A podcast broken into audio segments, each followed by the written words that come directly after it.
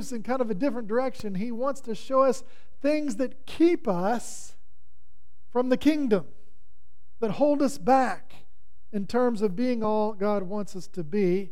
And in particular, as we look at the first of chapter 7 in Matthew today, he points out how the way we judge others often gets in our way and trips us up.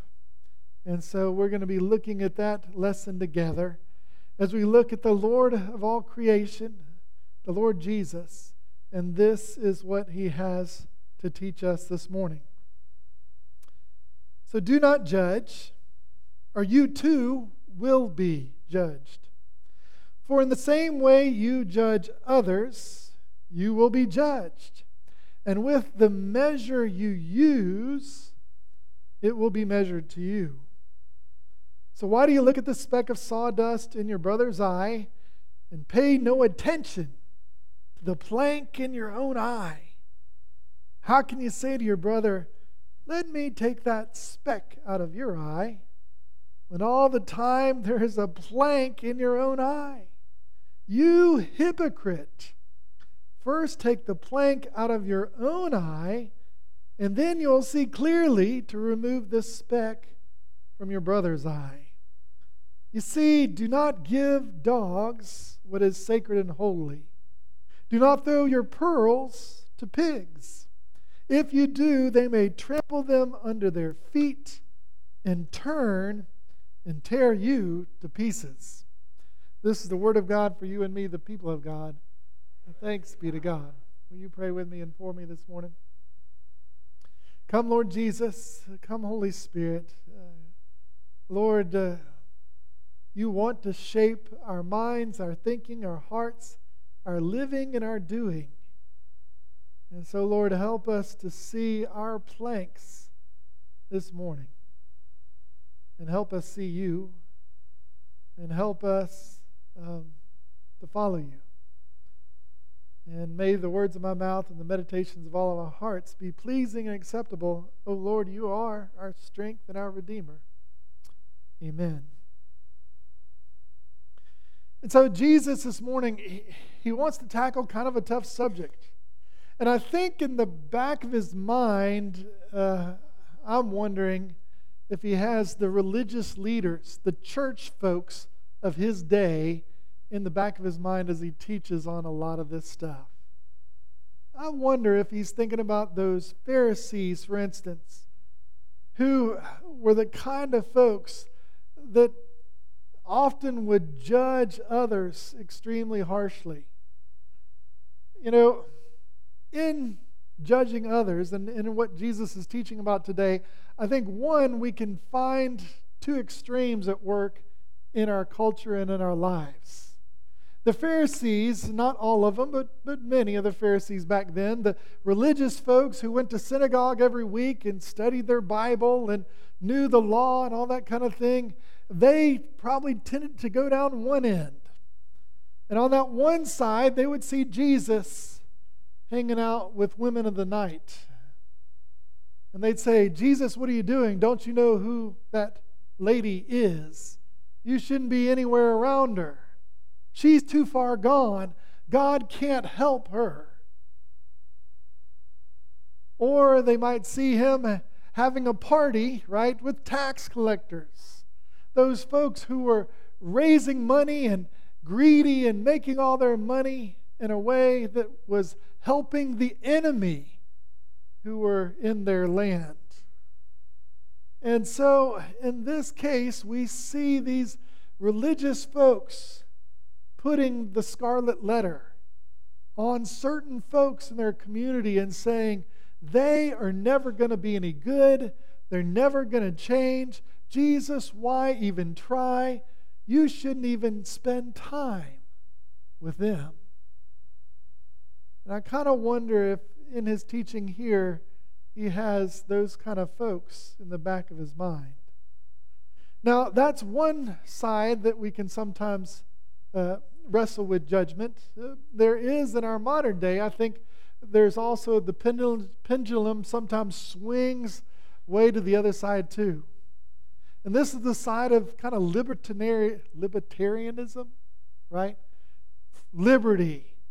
And, and we will use the, this particular passage as an example and say, see, Jesus says not to judge, so we just need to let everybody do their own thing, and, and as long as they don't hurt anybody, then it's fine.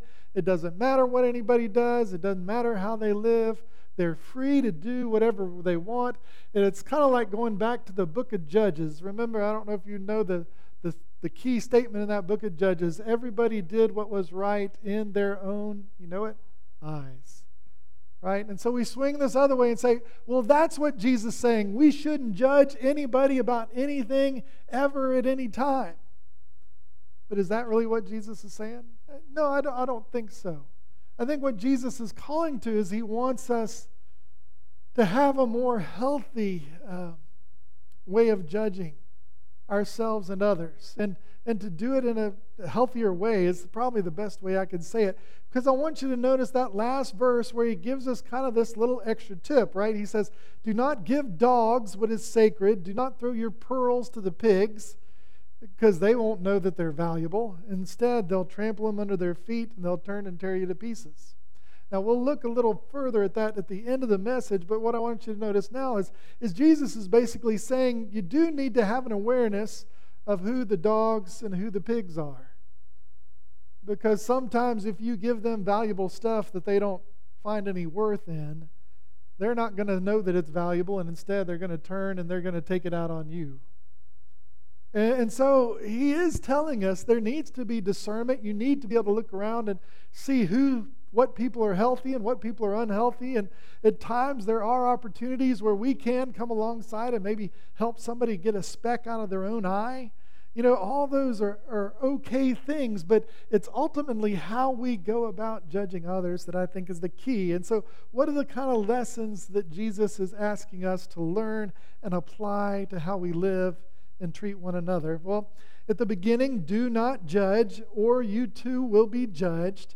For in the same way you judge others, you will be judged. And with the measure you use, it will be measured to you. And so the first principle here is he warns us and, basically is saying to each of us listen, remember, a day is coming, Jesus is coming back. God's rule is on the horizon, and on that day, all the dirty things in all of our closets will be made known and revealed, at least to the Lord Jesus and the Heavenly Father. I mean, they already know and see everything, right? We, we have no dirty closets with them, but we will face a day of judgment where the Lord will hold each of us accountable for how we've lived our life and how we've taken up residence in this body and how have we loved God, Father, Son, and Holy Spirit, and how have we loved one another.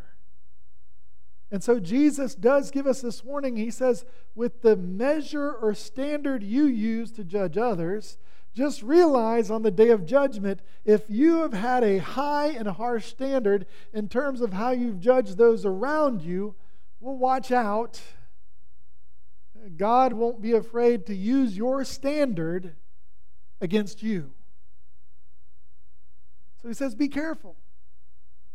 Be merciful. I think the principle here is God is a God of mercy and forgiveness. And in this teaching, he's encouraging us to take into our hearts and lives. We are to be a merciful people. And we're to beware the standards we use to judge others because one day that standard will be used by God and by the Lord Jesus for us.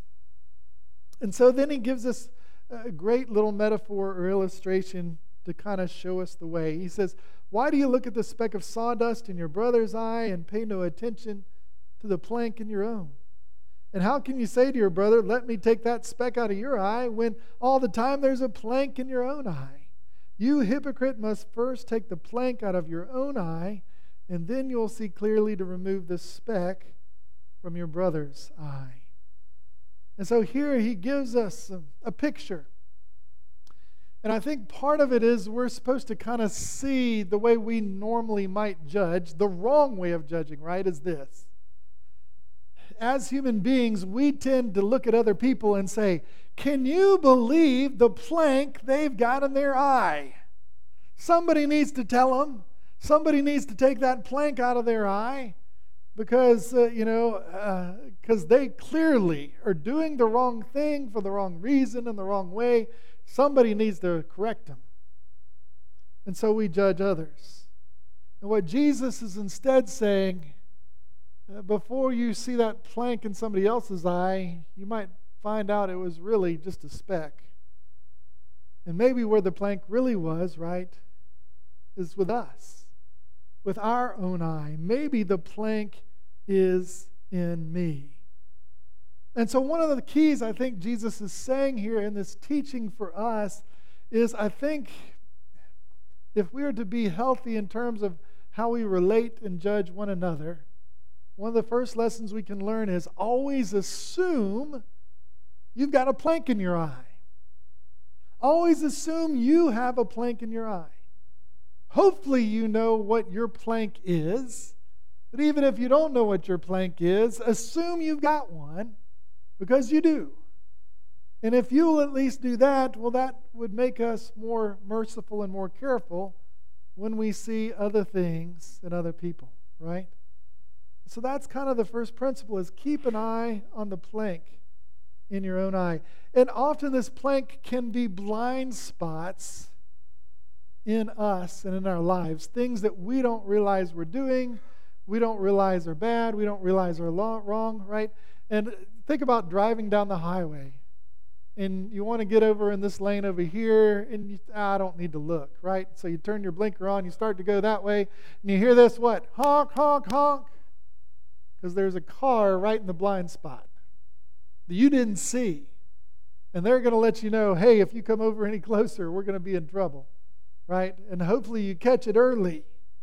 And what Jesus is saying is so many of us, we live our lives with our own blind spots. And we got to begin to recognize that we've got planks in our own eyes. And two, one fancy word to talk about this is cultural anthropology talks about ethnocentrism, right? If we had any high schoolers here, I was telling them, our high schoolers this morning, this will help you on your SATs. Get a new free word to get right on your SATs, right? Ethnocentrism is used by cultural anthropology to say, as, as people, we are cultural beings, right? We are raised in a culture. We're raised in a family culture where our family valued certain things and did certain things. We're raised in a national culture where our nation values certain things and does certain things. And that culture shapes our thinking and our believing and what's valuable and what's important and how we live life. And, and culturally, we're each a little different. And the challenge with that is ethnocentrism basically says that ethnically we get so bound to our culture that we have blind spots, that we can't see what others see. We can't see the things that are tripping us up in our culture. And that's one of the reasons why I'm excited that we're headed back to Honduras, right? And the importance of mission trips and the importance of having friends who are different from you politically, and different from you socially, and different from you ethnically, and different from you racially. One of the reasons why we want to be diverse and have diverse friendships is because it shows us our blind spots. When you go down to Honduras and you see poor families and poor children with hardly any money, uh, working hard, enjoying life, enjoying friendships, and seeing all those things, you, you can't help but come home and say, Do I really need all this stuff to be happy? And that's a blind spot in our Western culture.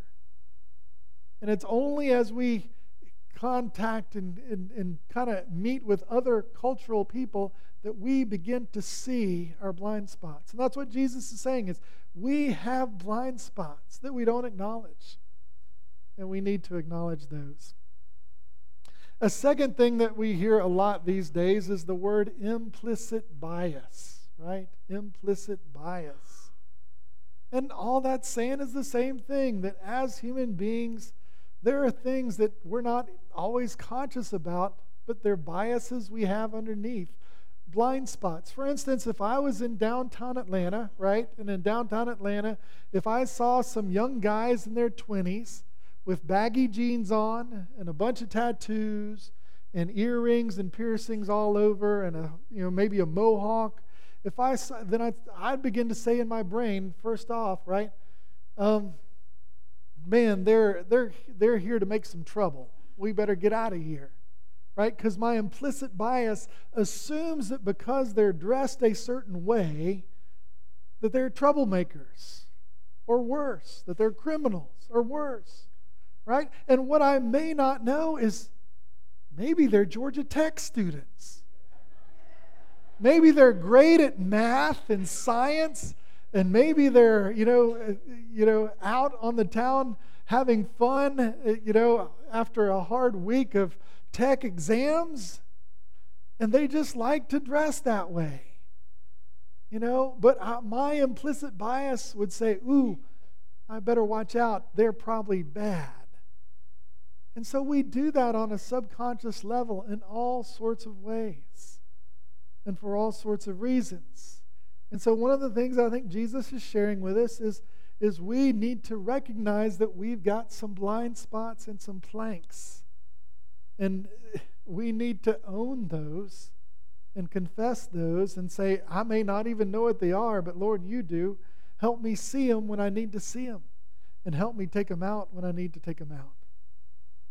And so, with this, some of the keys I think for me in this is, is how I understand.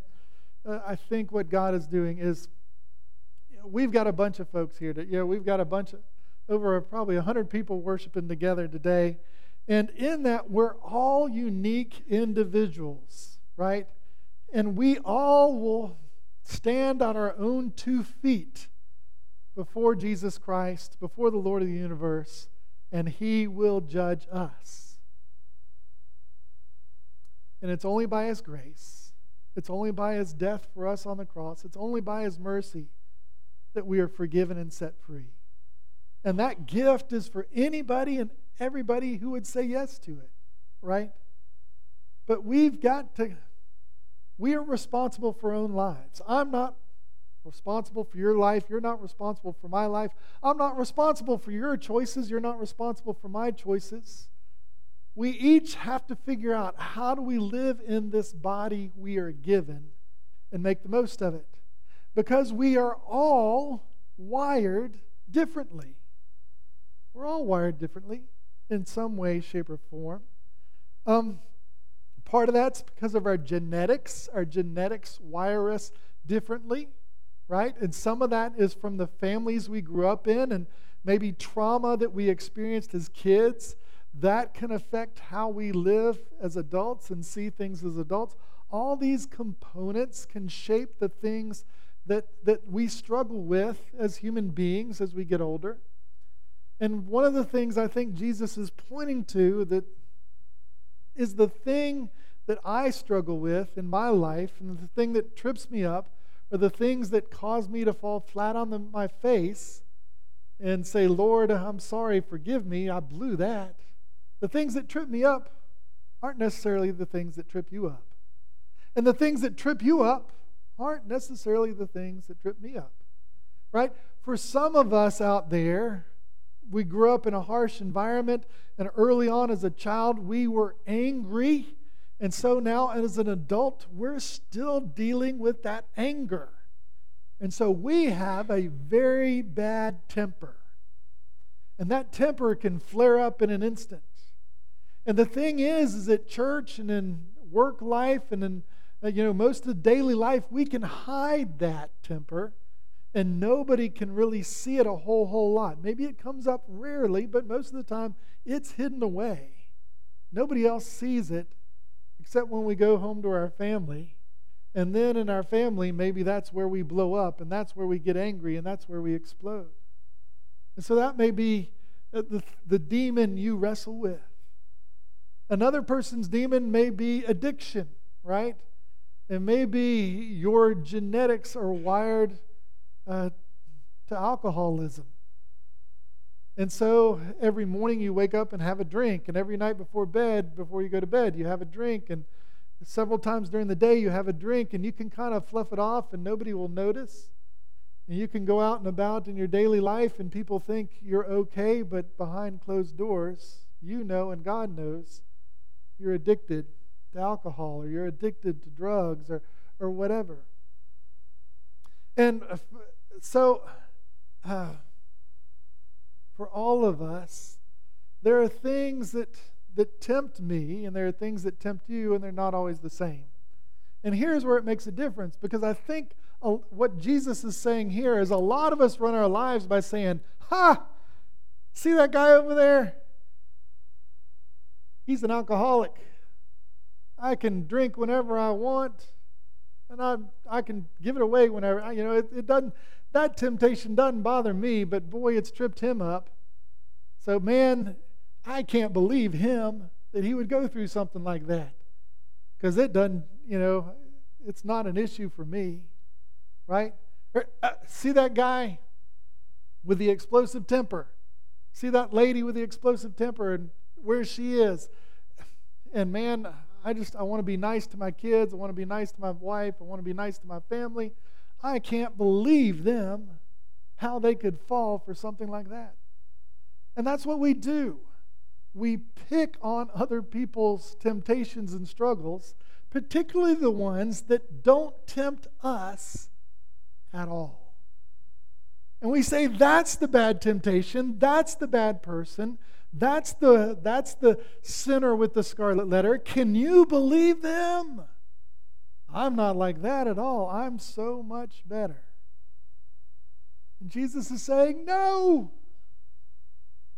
Just because your sin is different, you still got a plank in your eye. Just because you can hide your greed and no one sees it. Just because you can hide your self centeredness and your selfishness and no one sees it. Just because you don't have the kinds of sins that show up on the street corner that you can put an easy scarlet letter on, that doesn't mean that you don't have a plank in your eye, too. You know, for me, uh, in my life, for instance, you know, when we talk about the community of folks that wrestle with LGBTQIA stuff, right?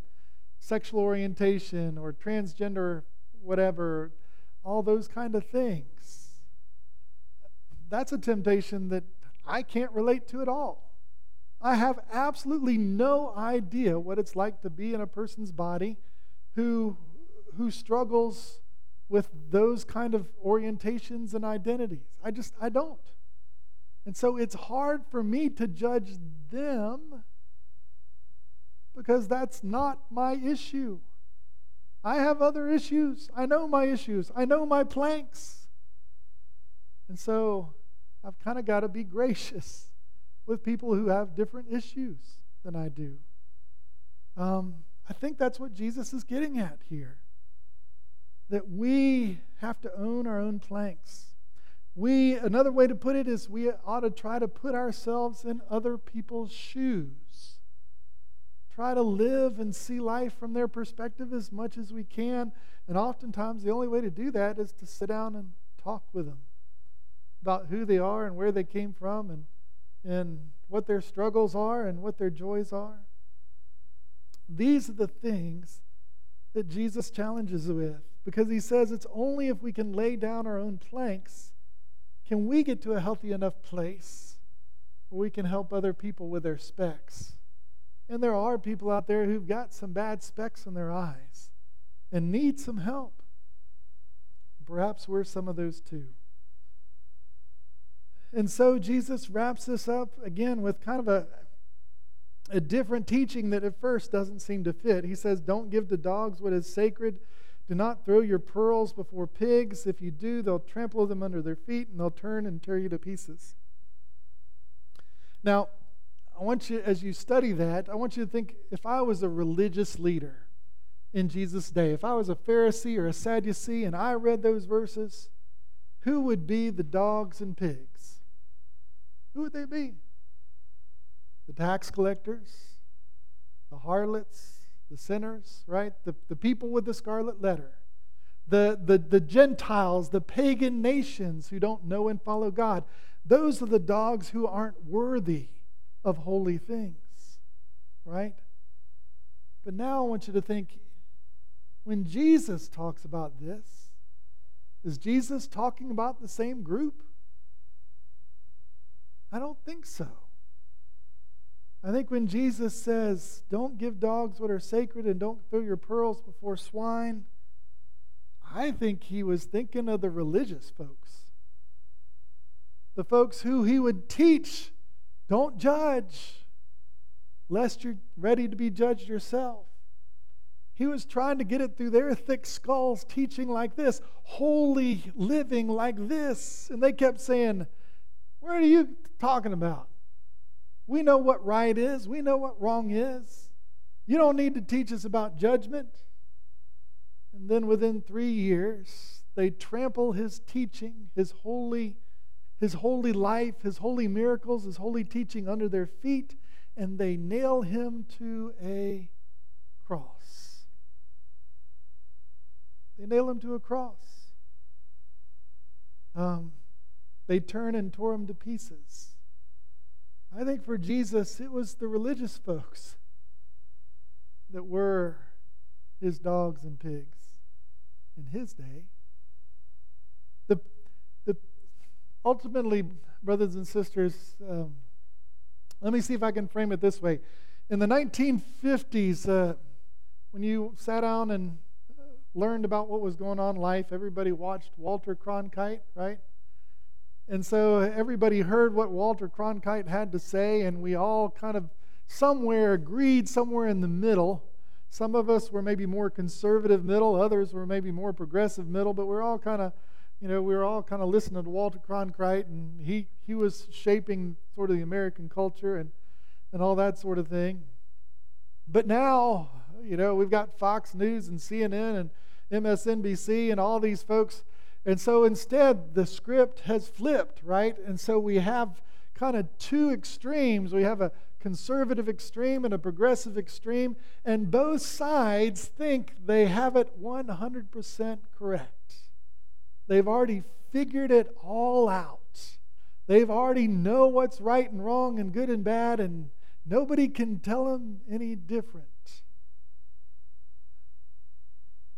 And I'm afraid, I'm afraid Jesus is saying, watch out for the planks in your own eye if you're not able to kind of sit down and talk with your brothers and sisters and learn something new and maybe see an insight you didn't see before, um, you're missing out. And instead of us having a church and a nation and a community that comes together, instead we're continuing to push each other further and further apart. Um, I think that's what Jesus is warning us about. Is that we need to have a, a love for one another and a respect for one another.